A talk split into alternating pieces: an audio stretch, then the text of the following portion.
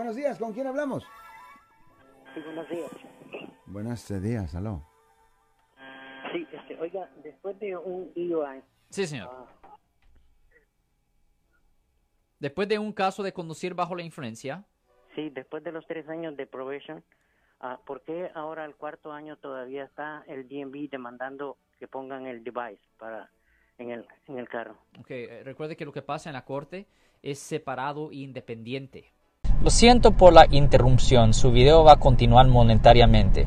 Solo voy a mencionar que si usted ha sido acusado por haber cometido cualquier delito aquí en el área de la Bahía Norte, California, por favor no se espere, llame el nuevo teléfono que ven en la pantalla o llame para hacer una cita inmediatamente al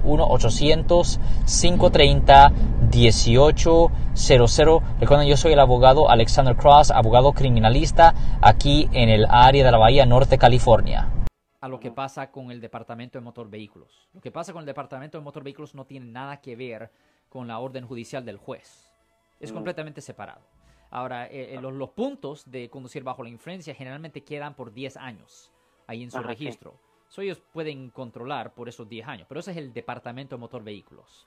No se agarre de lo que diga un juez, ah, porque él no tiene control sobre las acciones del Departamento de Motor Vehículos. So, solo Ah, porque su aprobación había expirado ah, en, tres años, recuerde que esa aprobación solo es de la Corte. Ah, ok. ¿Ok, señor? Gracias. De nada, señor. gracias. ¡Wow! Así de fácil. ¡Qué eficacia! Si les gustó este video, suscríbanse a este canal, aprieten el botón para suscribirse y si quieren notificación de otros videos en el futuro, toquen la campana para obtener notificaciones.